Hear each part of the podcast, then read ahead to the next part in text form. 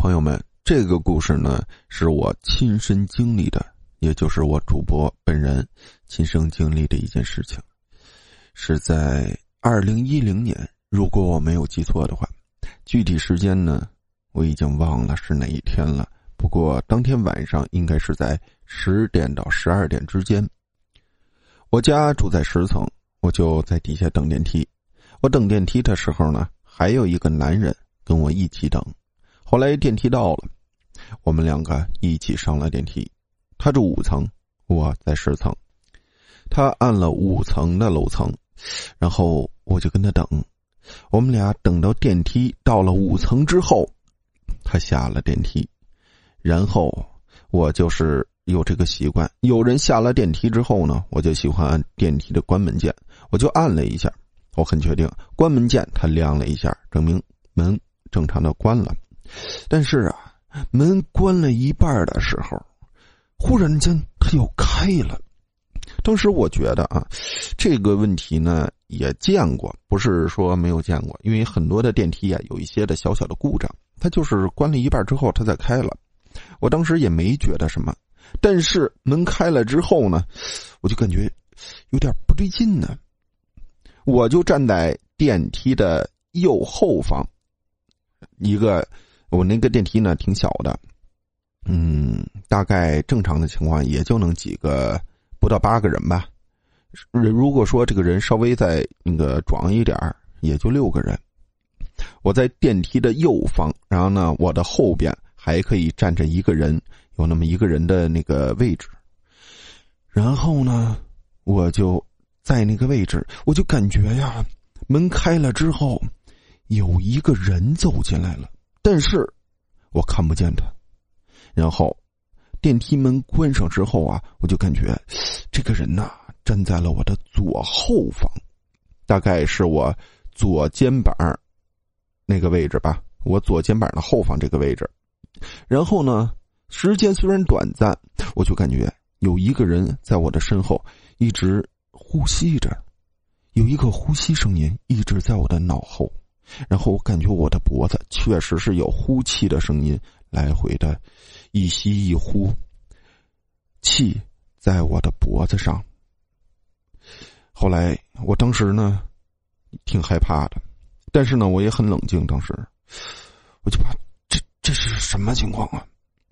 我就当时我的感觉就是，一个人就在我这里，但是我回头确实我也看了，整个电梯内就我一个人。后来电梯到了十层，我等电梯门打开的时候，我走了下去。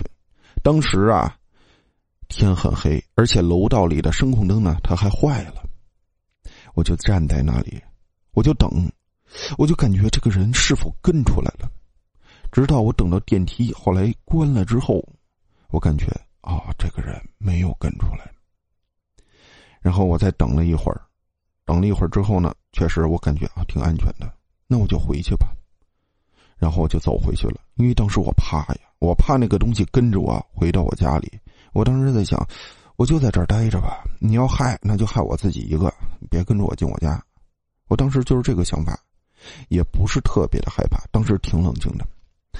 然后呢，我就回家了。回家之后呢，感觉也没什么两样。然后这个故事呢，就到此结束了。后来呢，我跟朋友啊提起过这事儿，然后我们就聊，你说这个是真是假？是不是你幻觉呀？后来我想，不知道，应该不是我的幻觉。然后后来我们又聊到这个鬼故事上面了。后来我们就聊啊，说这个啊，你说你们也没有因果，你也没做过什么伤天害理的事儿，他也不会说找着你。你说你碰着了，没准啊，人家就是打麻将三缺一，是不是？人家就过去凑了个手。然后呢，刚巧被你遇到了，就是这么个事儿。而且我这段故事呢，我也就是想象的时候，我一边想，我一边给大家说的这个事情，嗯，也没之前呃编辑好那个文章。不过之后这个事情呢，是我的爱人他小时候经历的事情。不过这个我编辑好文章了之后呢，大家会听着比较舒服。好，那么我们开始他的故事。我就以我爱人的视角来播讲这个故事。我的爱人呢是河北承德人，他的故事啊，大概是发生在二零零二年夏天，学生也都放了暑假。我当时还是在上中学的年纪。住过农村的朋友都知道，农村家里都是砖石砌成的炕，大一点的炕能睡七八个人，而我奶奶家的炕差不多能睡五六个人吧。那是一个晚上，大概八点左右，那时候已经吃完饭了，大家都已经躺在炕上。其中包括我、我的两个小侄子，还有我奶奶的嫂子，也就是我的大舅奶。我们四个都躺在炕上聊着天聊着聊着，我们就都快睡着了。这时候就听大舅奶嘴里不停的叨叨着，也不知道他在说着什么，我就直接问了一句：“大舅奶，你在说什么呢？是不是要喝水呀？”大舅奶刚开始还跟我说：“没事儿，你赶紧早点睡吧。”后来我刚躺在枕头上准备睡觉的时候，他又开始叨叨，也不知道是在说什么。这时我又醒了，我的两个小侄子也醒了。出于好奇，我的小侄子就把灯给打开了，然后就问我大舅奶：“太奶奶，你怎么了？你在说什么呢？”这时就见我大舅奶眼睛闭着，嘴张得很大，叨叨叨的说的不停，而且手已经开始手舞足蹈了。我瞬间就被吓了一跳啊！我就赶紧跳下床去，去我的哥哥嫂子的房间，把他们叫过来了。我嫂子这时候就按在我大舅奶的肩膀，问了一句：“大舅奶，你这是怎么了？怎么没睡觉啊？”然后摇了他好多下，他还是没有反应，依然是叨叨叨的说的不停，也不懂他在说着什么。突然之间，只见我大舅奶眼睛睁得老大，从眼神中可以看出来，他的眼神很凶狠。当时把我嫂子吓了一跳，她为什么吓了一跳呢？那是因为有两个点：第一，突然之间，当我大舅奶睁大了眼睛，那个眼神非常的吓人，有一种陌生的感觉；第二是，当我嫂子在摇她的肩膀时，她发现一个小老太太身材那么瘦小，身体却很僵硬，而且力气非常的大。这时候，我哥哥和嫂子也害怕了。而且我大舅奶的身体摇晃的更加厉害了。这时我哥哥赶紧去找来了我的大伯。我这个大伯呀，平时就是在村里帮忙操办各类红白喜事的。他这人呢，就是爱张罗这些事情。我大伯来了之后，看到我大舅奶之后，就说了：“这个情况不对，像是犯上谁了，似乎是被什么东西上了身了。”然后又嘱咐我嫂子去外面折一些桃枝和干草。等我嫂子拿回来之后，我大伯就拿着桃枝蘸了水抽他，然后拿干草烧着了撩他，嘴里一边打着一边说：“你是谁？到底干嘛来了？”这时，只见我大舅奶动作很快的盘腿坐起来了，依然手舞足蹈，仿佛并没有感觉到桃枝抽打在他身上的疼痛。这时候，我大伯感觉不太对。好像压不住他，此时就吩咐我去我的姑姑家，把我姑父他们叫下来。为什么要叫我姑父下来呢？因为那天是我姑姑的三周年，我大舅奶来到我奶奶家，也是因为要参加我姑姑的三周年。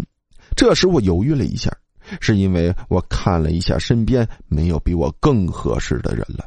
我两个小侄子太小，大人们又都在压着我大舅奶，所以只能是我去了。我鼓起勇气跑了出去。大家要知道啊，农村里面是没有路灯的，走夜路是相当瘆人的。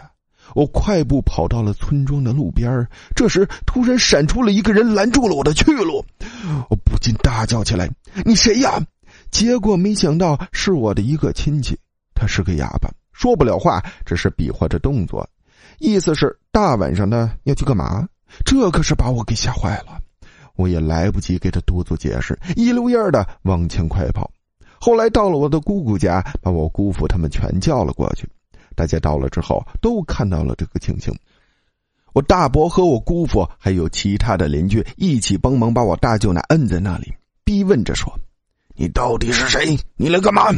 然后我大舅奶此刻又不一样了，他说话了。他的语情语感都和我姑姑生前的样子几乎一样，然后我大伯一边抽打着他，一边问道：“你跟谁来的？谁让你来这儿的？”